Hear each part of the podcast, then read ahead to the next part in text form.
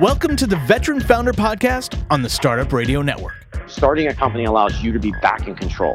The weekly show that brings together military spouse and veteran founders who are doing remarkable things in the business world. I can't imagine there's anything out there stronger than the bond that military and veteran entrepreneurs have. We'll hear their story, the story of their business, and lessons learned. joy can override the worries and depression. Here are your hosts, Cynthia Kao and Josh Carter.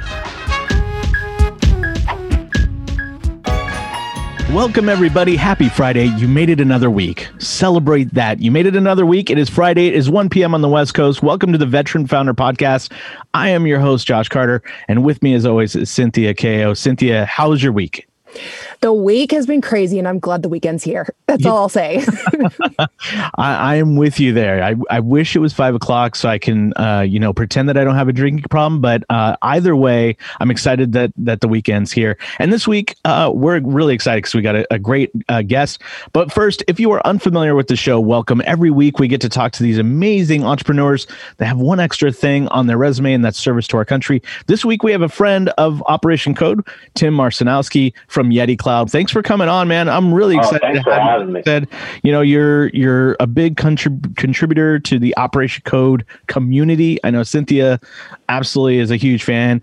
Um, so I, I really just want to start this off as what where what branch did you serve in, and what did you do while you were there? Yeah, thanks for having me, everybody, and I really appreciate you doing this. Uh, love the podcast. Uh, glad to be a part. Uh, listened to several episodes before.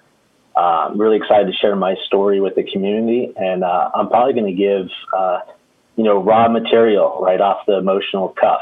Let's do it. Um, I served uh, in the United States Navy as an enlisted IT man from 2006 to 2010. So I served four years on a small boy. Uh, did two deployments and one three month surge. Uh, one was in South America. One was across uh, the world with a Royal British led uh, battle strike group, which was really cool. I think it was the second type of deployment of its kind. Um, and then, of course, when I did the surge, it was more of your Bahrain and Scotland, Ireland type of ports. Yeah. When you, uh, I, I love the fact that we're talking to a fellow Navy guy. I was a quartermaster, so I was navigation, so a little different. But what was your experience like in the military, and, and what surprised you about the experience?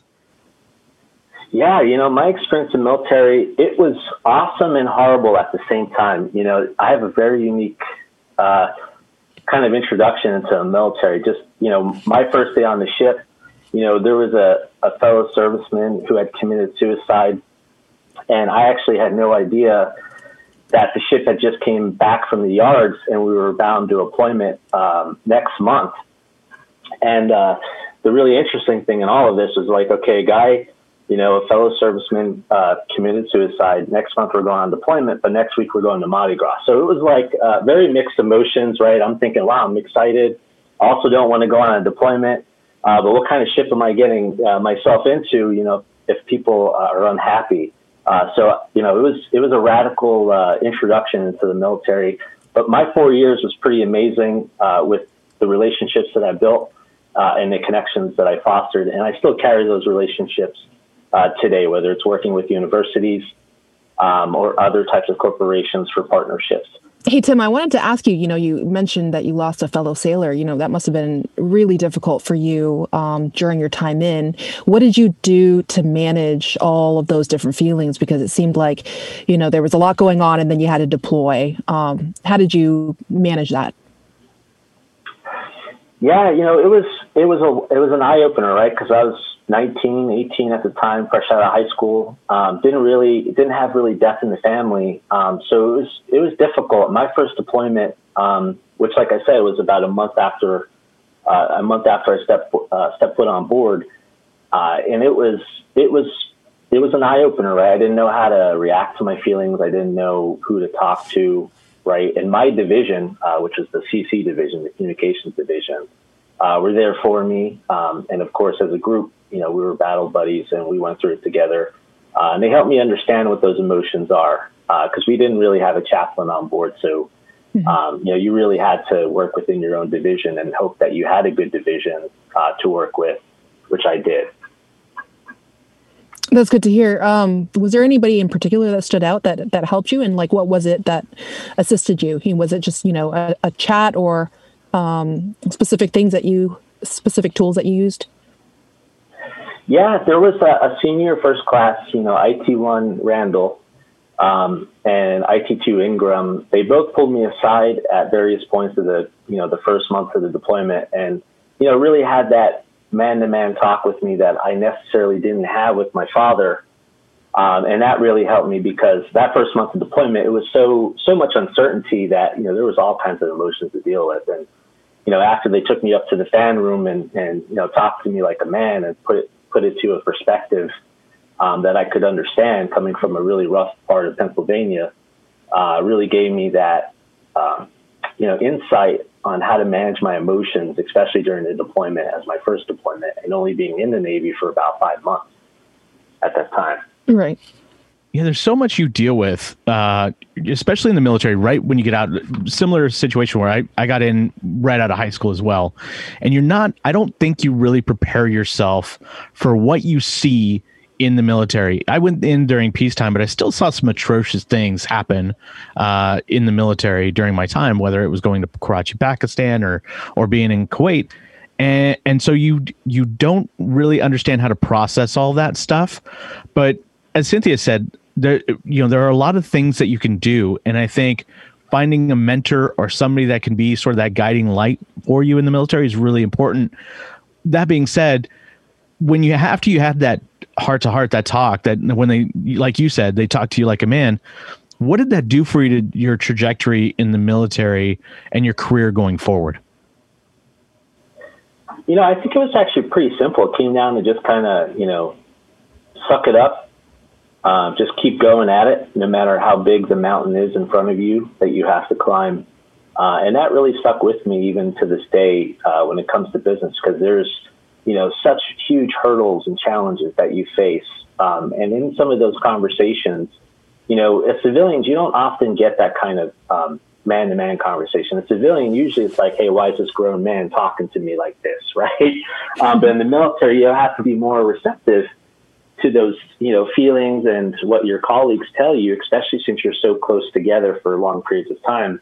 Uh, you can't get away from that. When you have those conversations, it puts in that perspective uh, for you and the people around you on what really matters um, and how to focus and not get caught up in the noise from either day to day activities or um, even your near term type of activities. So thinking long term, right? Thinking post deployment, thinking post Navy Yard, uh, shipyard, you know, thinking um, you know, after my four year term, you know, do I reenlist?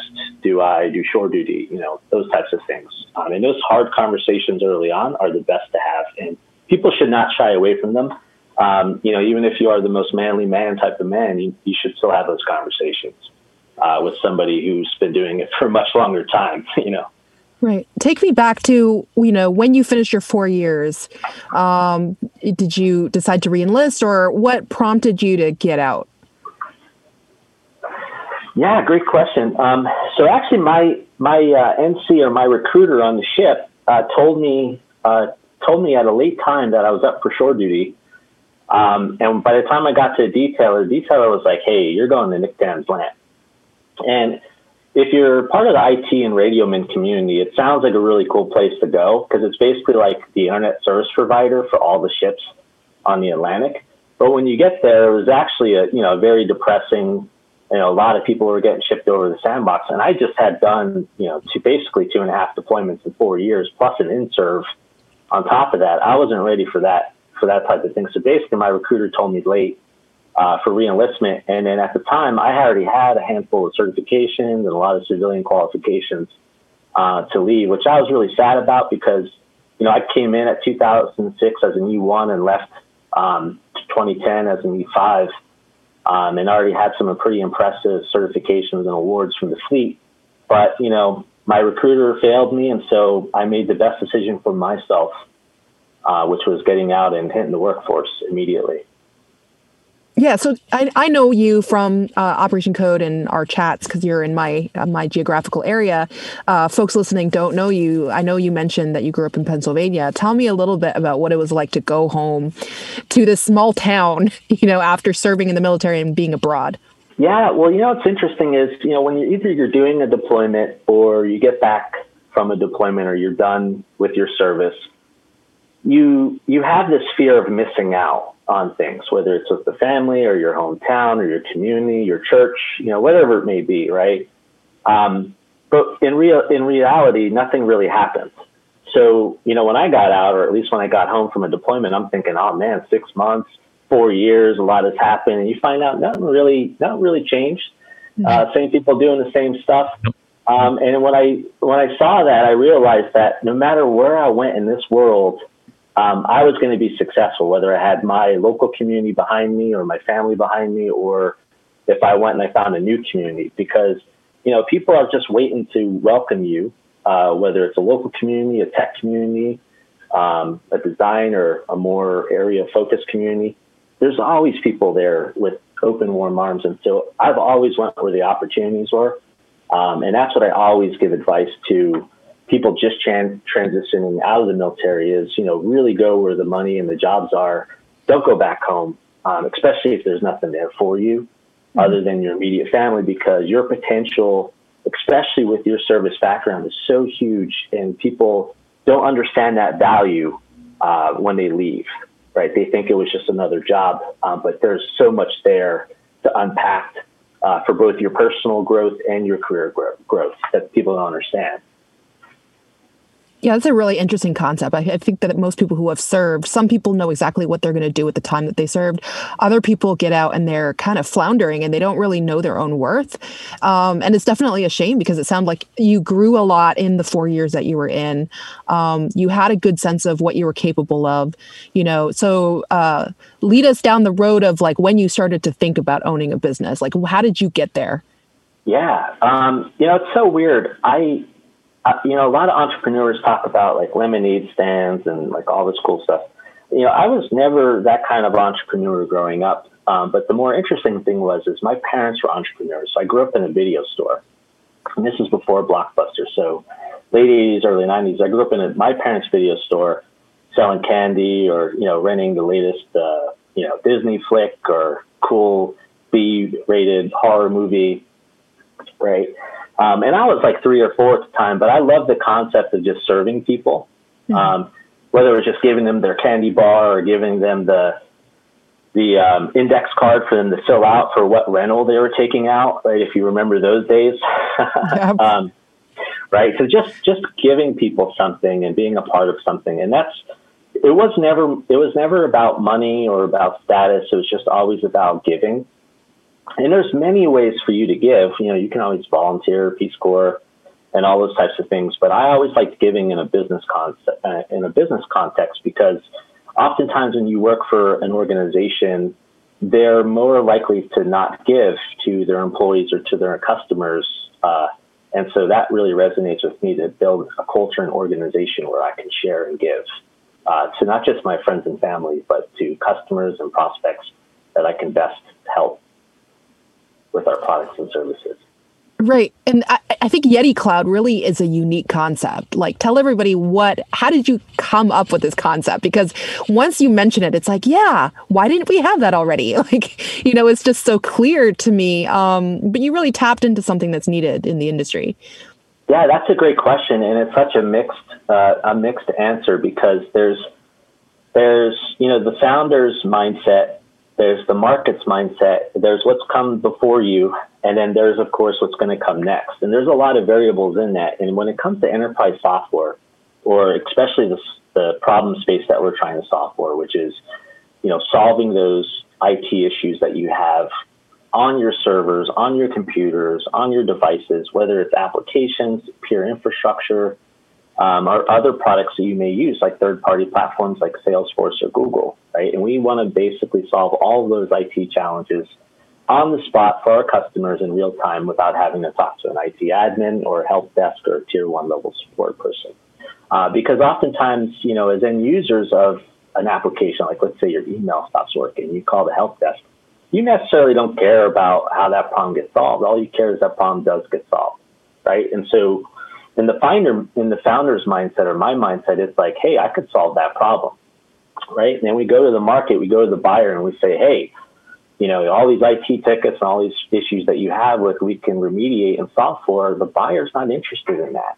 Even though that's what the end user wants, the buyer's like, hey, how can I make my people better, more efficient, without getting rid of them per se? When I say getting rid of, making them irrelevant or they don't have work to, to work on if we automate those things. And so it's a challenge there. Um, and so we try to find organizations that are either young um, or very creative like us. And we really try to sell to them. You know, we don't try to, to talk to companies that have a very legacy approach because oftentimes they're not open minded. They're still, you know, managing their IT devices and equipment with spreadsheets, mm-hmm. right? And it's it's 2020. You would think that you know, your email should work, right? When you turn on your computer, things should just work, right? When you go to a website, the page should load fast and look great. Mm-hmm. Uh, but that's not the case, and especially during COVID, it really showed how fragile um, a lot of a lot of companies' IT infrastructure is. So it's made us really relevant from that perspective, and it wasn't something that anybody could forecast. Uh, but we did get there early. Uh, we secured a spot, and we're one of the few vendors that offer a fully automated remediation solution. Um, and the DoD is starting to pick up on that now and very interested in utilizing our applications for some warfighter capabilities, which is really cool. But at the end of the day, we'll go um, where we're most relevant and where we'll add the most value, right? So if, if DoD wants to do uh, more manned and and more spreadsheets, um, then that's fine, right? We'll find more startups and mid-market companies that have that mindset of serving their customers the best way that they can, just like we do. Tim, you touched on something really interesting about the companies that are more legacy minded don't really think of innovation as sort of being a high priority. A lot of companies, as they're growing or as they're starting, really struggle with how they identify who those people are, who those companies are. How would you say uh, you've been able to figure that out? How do you identify companies that, in their mindset internally, they're like, we want to make innovation a top priority? How do you find those companies? Yeah, that's a really great question. So we used a couple different prospecting systems, uh, but one of the more creative, there's a couple, there's a couple creative things that we do. The first one is since we target companies with a lot of um, cloud infrastructure, so if they're utilizing Amazon Web Services or Microsoft Azure uh, or all these cloud, cool cloud platforms, um, these companies typically will spend more than like thirty thousand dollars a month. And the companies that spend more typically invest more in innovation. So that's a clear indicator to us that we use cloud spend data to target companies that are obviously investing a lot in innovation, um, especially in cloud technologies, because you don't necessarily know the outcome and benefits you're going to get by moving from such a capex heavily modeled um, infrastructure to an opex, uh, you know, sort of level model, uh, you know, level of uh, or model of infrastructure, I should say. And it gets really interesting because it's such a huge mind shift, especially for government. If you talk to, um, you know, public sector, they they still don't know how to answer this question. They dance around it a lot. Um, and what we realize is that companies that know how to operate really well with an OPEX budget and that spend quite a bit on cloud services are more likely to take a look at a young startup like us and take a bet um, on us as a an early customer, right? And we talk early customer, we're talking about sub 50 customers, right? So today, you know, we have about 15 customers to date. Um, you know, we could have more customers, but we do kind of fit in that enterprise mid market landscape where the buyers do require a little bit more hand holding and awareness into the capabilities that we bring into their environment. Did that answer your question? oh, a hundred percent. I think you know, as an entrepreneur, it's really hard, right? You want you start your company, and then the next thing is, okay, I've I've started this company. Like, how do I find customers? And I think you you kind of glossed over it, but it's a really important point about the cloud spend, right? Understanding what they're spending on their cloud is really a good indicator of their tolerance for innovation or tolerance for I- experimenting in in innovation. When you when you talk about that they're willing to take a bet on early stage companies. How do you what what is it that you articulate that you're able to say take a bet on us and they go mm-hmm, we're going to do that. Like that doesn't happen all the time. What how are you able to articulate that?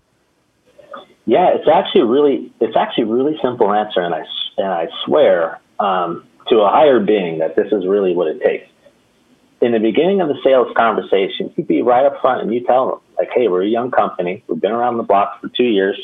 We have these types of customers and we're aggressively growing. And, and this is why going with us is the best way. And you just be right up front that you're young and you're hungry and you're ambitious. And there's buyers out there that, that notice that and see that. And they're like, oh man, I know I can get three times more value as these small guys versus the market leader or the large incumbent, right? And those are the buyers where you have to make very clear right up front we're young, small, and hungry. And once you do that, you'll know right away if you got a sale or not. You'll know either they'll start looking at their phone, they'll start looking at emails, they'll look at each other kind of confused. Then you know you're not in the right place and somebody didn't uh, prospect or do discovery the right way. Yeah, I want to ask you, like, how many times um, have you told people, the cl- potential clients, that you're um, a vet-owned business? Um, does that have any play to do with, you know, them supporting you? I mean, are people aware that you're a veteran-owned founder? Some companies, and it's kind of by design. And what I mean by that is there's certain verticals and industries um, that have a mandated push for set aside of small businesses. For mm-hmm. example, energy is one of those. So you talk to any um, you know energy provider, you know about 20 to 30 percent of their budget has to be spent on on set aside businesses, right? Minority, veteran, uh, you know, social uh, type of startups, right? Um, and so if, if I'm talking to a, uh, a more of a regulated industry or vertical, I'll I'll mention that just because that might even be just a sale, whether or not we're 100% fit um, just mentioning that, they'll be like, oh, that's a check in the box. Um, and there's even some cases where some of these companies will have a preferred like veteran vendor and you'll sub, you know, the contracts, whether it's software agreements uh, or other agreements through that primary veteran uh, vendor, just so you can do business with that particular entity or, or um, uh, business. So, it's, so if you're a civilian or, or a non-veteran listening to this podcast, you should really partner up with veteran companies because that could be potentially a, a vehicle or a channel for you to tap into. A lot of people don't know that. And I'm not even talking about government set asides. I'm talking about mostly state led um, set asides for regulated industries like energy and such. Right. right. When you're talking, um, sorry, when you when you're talking about, I, I think we talked about it a second ago, but when you're talking about your value and your why and why you're doing this and and how how important is that to communicate that to your customers your your why and and the and how you articulate the value of your service? Yeah so this is a really interesting question because um, i would give you different answers depending on the type of company we are and i'll kind of explain. So we sell primarily software on premises right? So even if they have a cloud provider our software gets installed in their environment um, it's a very high touch type of sale. They take a little longer. Um, those customers, they typically don't care about the why um, per se. They don't care about why Yeti Cloud or who Yeti Cloud is. Just just know that if they give us a Cadillac, we'll give them back a Cadillac in the same condition, if not better, right? If, if we answer those simple questions, they'll do business with us. But if you know we're talking to somebody who doesn't understand that or hasn't had that context, um, they're more likely to just you know go down a different path, right? Whatever that may be. Did that answer your question? Absolutely, I, I think that's a, a, great way to put it. It's also a great place to to pause. We're gonna we're talking to Tim Marcinowski of Yeti Cloud, and we're gonna on the Veteran Founder Podcast. We're gonna take a quick break. We'll be right back. This hour of the Startup Radio Network is supported by Bridges to Change. Bridges to Change's mission is to strengthen individuals and families affected by addictions, mental health, poverty, and homelessness. They use their voice and resources to stand up to all forms of discrimination, mass incarceration, barriers to health care, and inequitable economic opportunities. Bridges to Change's goal is to empower people to be self sufficient and become members of the community, who in turn offer the same opportunities to help others. They strive to have everyone leaving their organization with stable housing, social support, sustainable employment, education, access to healthcare, family engagement, and goals for the future. To get involved, donate, or to get help, make sure to visit www.bridgestochange.com. And we're back. We've been talking to Tim Marcinowski of Yeti Cloud here on the Veteran Founder Podcast, right here on the Startup Radio Network. You know, all the founders that we bring in, they talk a lot about you know the the value and, and the why and what they're doing with their business i, I want to talk a little bit about what you've learned throughout this entire process what do you think set you up for success uh, as it relates to your military service? Like what do you think you learned from that experience that has helped you grow this business? Yeah, it's such an interesting question because literally right before this podcast, I just came from uh, a therapy session where I was just talking about one of the key takeaways I got from being in the military that's really helped me um, helped me in my life, whether it's with personal goals or business, um, has been necessarily like this skill to to brainwash yourself to complete a task. Um, and I don't like using the word brainwash. Maybe we could say structure. Um, but when I create this false reality or visualize um, what success looks like and how I achieve it, and I just keep iterating that over my mind um, to the point where it becomes a fact, right, in my mind, um, it makes completing very difficult, challenging tasks much easier or less uh, full of anxiety or uncertainty. Like just knowing that you know you you believe in yourself and you've thought this through and you you convince your per- you convince yourself that you're the person or team uh, to get what it is what you want. Um, that's been one of the hugest valuable skills that I've taken out of the military and deployed across a variety of different systems uh, that I have in my life, whether, like I said, personal or, or business.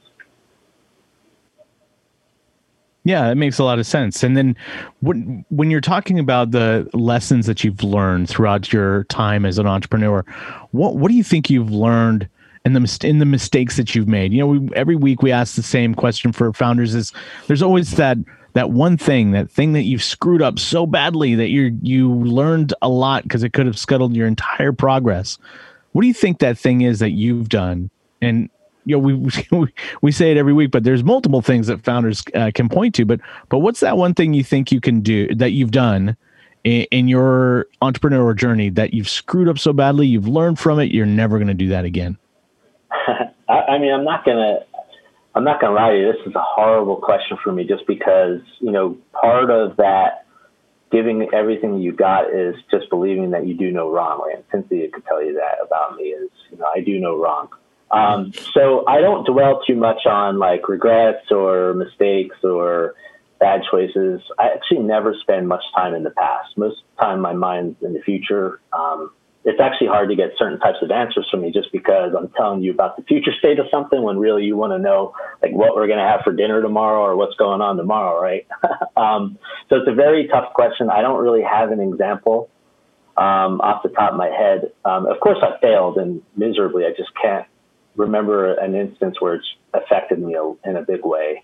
Sure. Or made me dwell on it much. So I apologize for that. No, no, I think it, it's it's fine. I think you know there are commonalities that every founder makes, right? Things like hiring the wrong person, or not getting something in writing, or you know uh, thinking that someone's going to do the work that they said they were going to do and that didn't happen, or you know trusting an infrastructure partner that screwed up. Like there are just there are a lot of different things.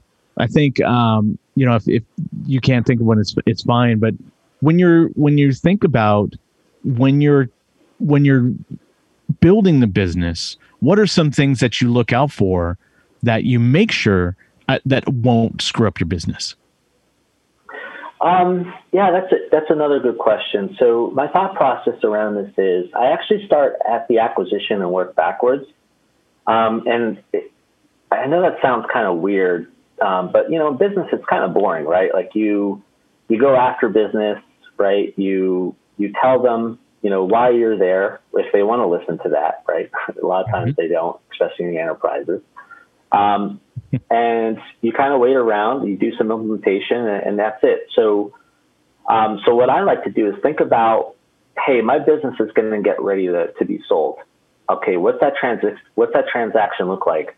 Then walking backwards, how can I get my house in order so that whenever I'm ready to, you know, sell my baby, do I have everything, all the ducks in a row, all the T's crossed and I's dotted? Um, and I say it's weird because a lot of people don't really think that way. Um, and I wish there was some better advice I can give.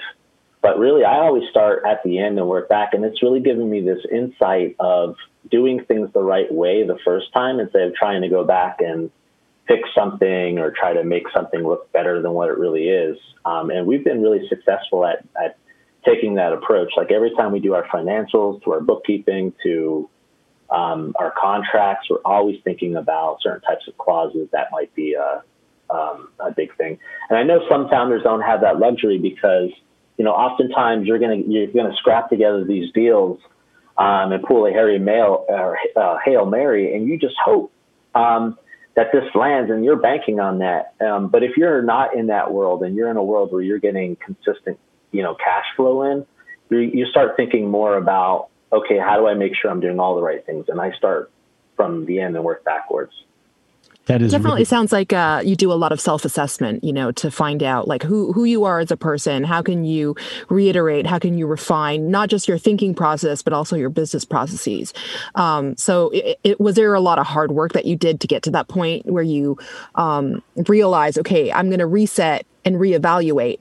Um, and reiterate or you know was it does it just come instinctually to you how, how does your how, how does that process work in your mind to overcome something a challenge? Like you said you know i don't look backwards. I don't dwell on the failures i move forward. How did you get to that phase? Yeah this is that's a really tough question. I feel like i got the, t- the toughest question on the show. It's because i know um, you yeah, so this is this is a good one. I'm trying to unpack on where I start. Um, I, I, think what, no, what what's interesting is just the way you your thought process as an entrepreneur. It is unique, right? Mm-hmm. So I think that's that's what, what we're trying to unpack here is, you know, how how do you come to these conclusions? How do you how do you process these things in a way that allows you to not only just reverse engineer but go go over obstacles when they come uh, that may circumvent your ultimate goal? Yeah, you know, and I think back to even an earlier answer I gave you around, you know, wanting to serve people at a very young age, and whether this is a, strength or an insecurity, but you know, there's this thing about me that really wants to please people. And so when I'm thinking about an acquisition of my company, I think about how can I make my company wrapped up in the prettiest bow and hand it off to the next um, to the next uh, baby taker, right? Um, I'm thinking along those lines. Now, am I like depicting this vision in my head?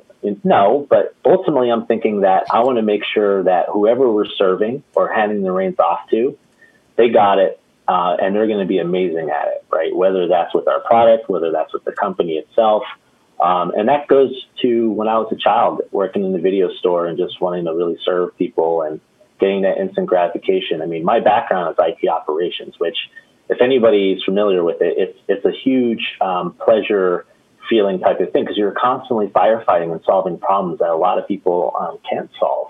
Mm-hmm. Um, and so a lot of that's built into me from just serving people at the video store to solving um, simple to complex issues from an operational perspective.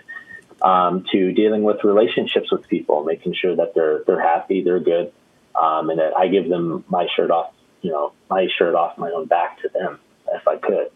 Yeah, where did you uh, learn a lot of these skills from? Did somebody mentor you, and then also, how do you pay that forward with you yourself mentoring other people?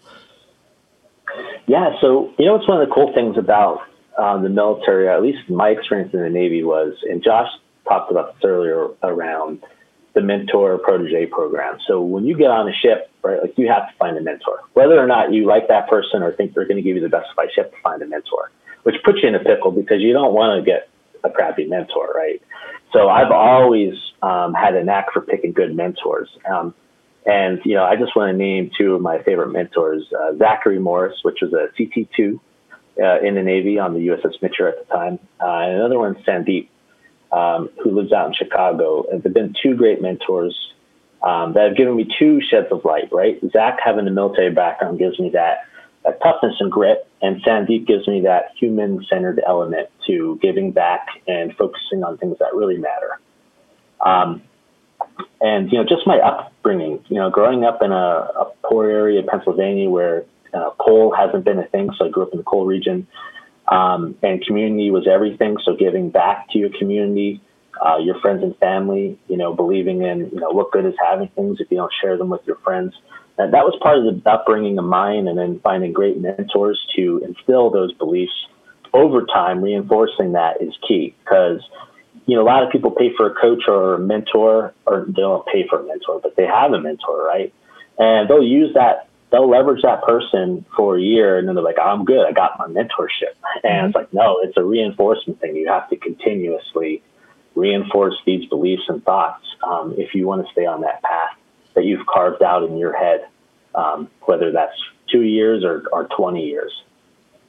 Right. The great thing about mentorship is that you're both a teacher and a student. You know, I think that each dynamic, the relationship changes you. So as you learn something from somebody else and you pass it forward, there's something about that dynamic too. Teaching a newbie or teaching somebody that's younger, that's trying to get into the, the industry, um, it reinforces on you and re- forces you to reflect on your own life, on your own um, trials and tribulations and successes. And that relationship kind of defines who you are too. So I kind of think it's both a give and a take, which is really unique. Yeah, and a weird thing, you know, that a lot of people don't don't talk about um, too. That really that really helped me out from a mentor, from like a mentor protege perspective. Was there was this this guy in the Navy, um, his name is Nick Pierce. He was IT two um, at the time. Uh, he's actually a really good friend to this day. He was extremely tough. Um, like from a supervisor to a leader, um, he was extremely tough. And at the time, I was young, right, and I thought, you know, I was rebellious and, you know, F you, and you know, I was just, you know, not listening to whatever he was directing me to do. Um, but then over time, I've really appreciated that whole toughness and hardness and the focus. Um, because what I realized was that you can't know everything, right? And it, and when you go into a military branch or even in business, there's so many variables that can happen, especially during wartime or during large strategic deals, there's a lot of variables that can happen, right? Even things that go in much deeper personal levels. Um, and Nick taught me that no matter how tough things get, most people have good intentions, right? And when you realize that, you start becoming less defensive and more of like a team player slash um, just di- a dynamic person that can work through multiple types of environments and situations, which at the end of the day, as entrepreneurs, like that's what we do. We navigate convoluted systems that make absolutely no sense. Oftentimes are completely stupid, um, but we do it anyway just because we love the pain and the and the grit. Um, and you know, Nick Pierce, um, as my supervisor at the time, taught me that. But it took me many years to for it to really sink in, just because I was a little rebellious uh, IT three at the time. Yeah, you know, I'll kind of echo what you said about the mentors. It's first of all, it's really hard to find the right mentor because it's a crapshoot. You don't you know nothing about this person other than what you've seen, and so you're hoping that that interaction is going to lead to success. I, I, like you got really lucky. I my second ship, the last ship I was on was an FFG, the gone, but it was the commander of that ship who saw I was really struggling and was just waiting for my time to get out. And we connected over art. I was an animator, he was a cartoonist. And so we would spend evenings drawing cartoons in his stateroom some lowly little E3 and an OC5 or OC6, I should say, sitting in their stateroom, you know, drawing cartoons at the end of the night before we all hit the hit the hay. Um, and even to this day, I still uh, communicate. He's over in the Pentagon, uh, Captain David Allen, really great guy. But it's really hard to find that right mentor as you've transitioned. How have you supplemented that? How do you keep bringing in people that help you with not only your business but other things in life? Yeah, that's that's a good one for sure. Um, so usually, I'll, I'll tell you what, if I find a good mentor, I, I cling on to, to him or her uh, pretty tight for at least a couple of years. Um, but you know, selfishly, I look at the value that I get from the mentor, right? Because you grow um, and you outgrow your mentors. Um, and you know, you might leverage that mentor for five years, but after five years, you might be at a different point in your life where you need to find somebody to take you to that next level right? And doing that self awareness check, like Cynthia said earlier, um, that I do so well. Uh, a lot of people don't do that so well. Get better at that. So yeah, so what's in the future of Yeti Cloud? Where do you see yourself in the business in, you know, a year from now, five years from now? Yeah, I mean, honestly, I just wish to hope to build a culture of innovation, um, you know, where we celebrate experimentation. Uh, it's really huge for both my co-founder Pete and I uh, to build a company where we can bring in really intelligent people and give them a space where they can thrive, um, even if they're brilliant jerks. Um, a lot of people, a lot of times people talk about, oh, you know, don't hire brilliant jerks, but um, that doesn't mean that they're you can't work with them. It just means that they need some more guidance, right? And so they they got something and they're misunderstood. It's just a matter of taking the time and care um, to build a culture in place where people, even people that are jerks, um, can change and thrive in. And really, that's just like a hope and dream for me. Now, in a year or two, you know, we're not going to be much bigger than what we are today. We might hit 20 people um, by the end of next year. But at the end of the day, as long as the company is doing really cool stuff, um, that's all that matters to me. If we get investments, if we get amazing customers or we get bad customers, as long as everybody on the team gets to do um, their specialty and they get to thrive doing that thing, whatever that may be, whether it's design uh, or prototyping, I just want to give them a place for them, a home for them to do that. That's amazing. Tim, it's been great just spending some time uh, hearing your story and your background and learning more about Yeti Cloud. Where can people find you online? Yeah, so I'm on LinkedIn. Um, so I'm LinkedIn, uh, Tim Ski. I often go by um, just because in the Navy, when you have a crazy last name like Marcinowski, you know, people give you that nickname, Ski. Yeah. Uh, but you can find me on LinkedIn, Tim Marcinowski, or Tim Ski is my handle on there. Um, or you can follow my dog, um, Skeeter the Shih Tzu, on Instagram. Uh, I think he's got like 14,000 followers. Oh um, we have an we have an international store. So if you're in Kuwait or you're deployed and you want a, a Skeeter coffee mug, uh, water bottle, T-shirt, whatever, you know, you're more than welcome to purchase one. We ship international. Uh, but yeah, those are two places that I hang out the most. Um, I just got back into Qatar. Um, so if anybody wants to hit me up and talk about Qatar or Go programming um, or other type of nerdy things, you know, just reach me at the Operation Code Slack channel, um, or you can email me at tim at yeticloud.com. That was going to be my next question, where we can find the business online. But thank you for the backstory because now I want all the merch. So I want to see Skeeter. and I want to see Skeeter. Yes, yeah, so I'm following Skeeter now. Um, but Tim, this has been great. Thank you so much for coming on and telling your story. I really appreciate it. And good luck to uh, and congrats on all your success. Thank you so much, Josh and Cynthia. Thanks for having me. And if there's anything I could do for a community member uh, or somebody transitioning, like I said, please reach out to me, especially during LinkedIn. I'll help you, redirect you, um, or just give you some tidbits, whether it's raw or sugar coated, however you prefer the delivery. I'll give it to you. we know you will. All right, Thanks, guys. Thanks, Tim. Appreciate it. You've been listening to the Veteran Founder Podcast right here on the Startup Radio Network. Tune in every Friday at 1 p.m. Pacific. Listen, learn, get shit done. We'll see you guys next week. You're listening to the Startup Radio Network. Listen, learn, launch. 10% of our gross revenue goes directly to women entrepreneurs in developing countries around the world through Kiva's microfinance program.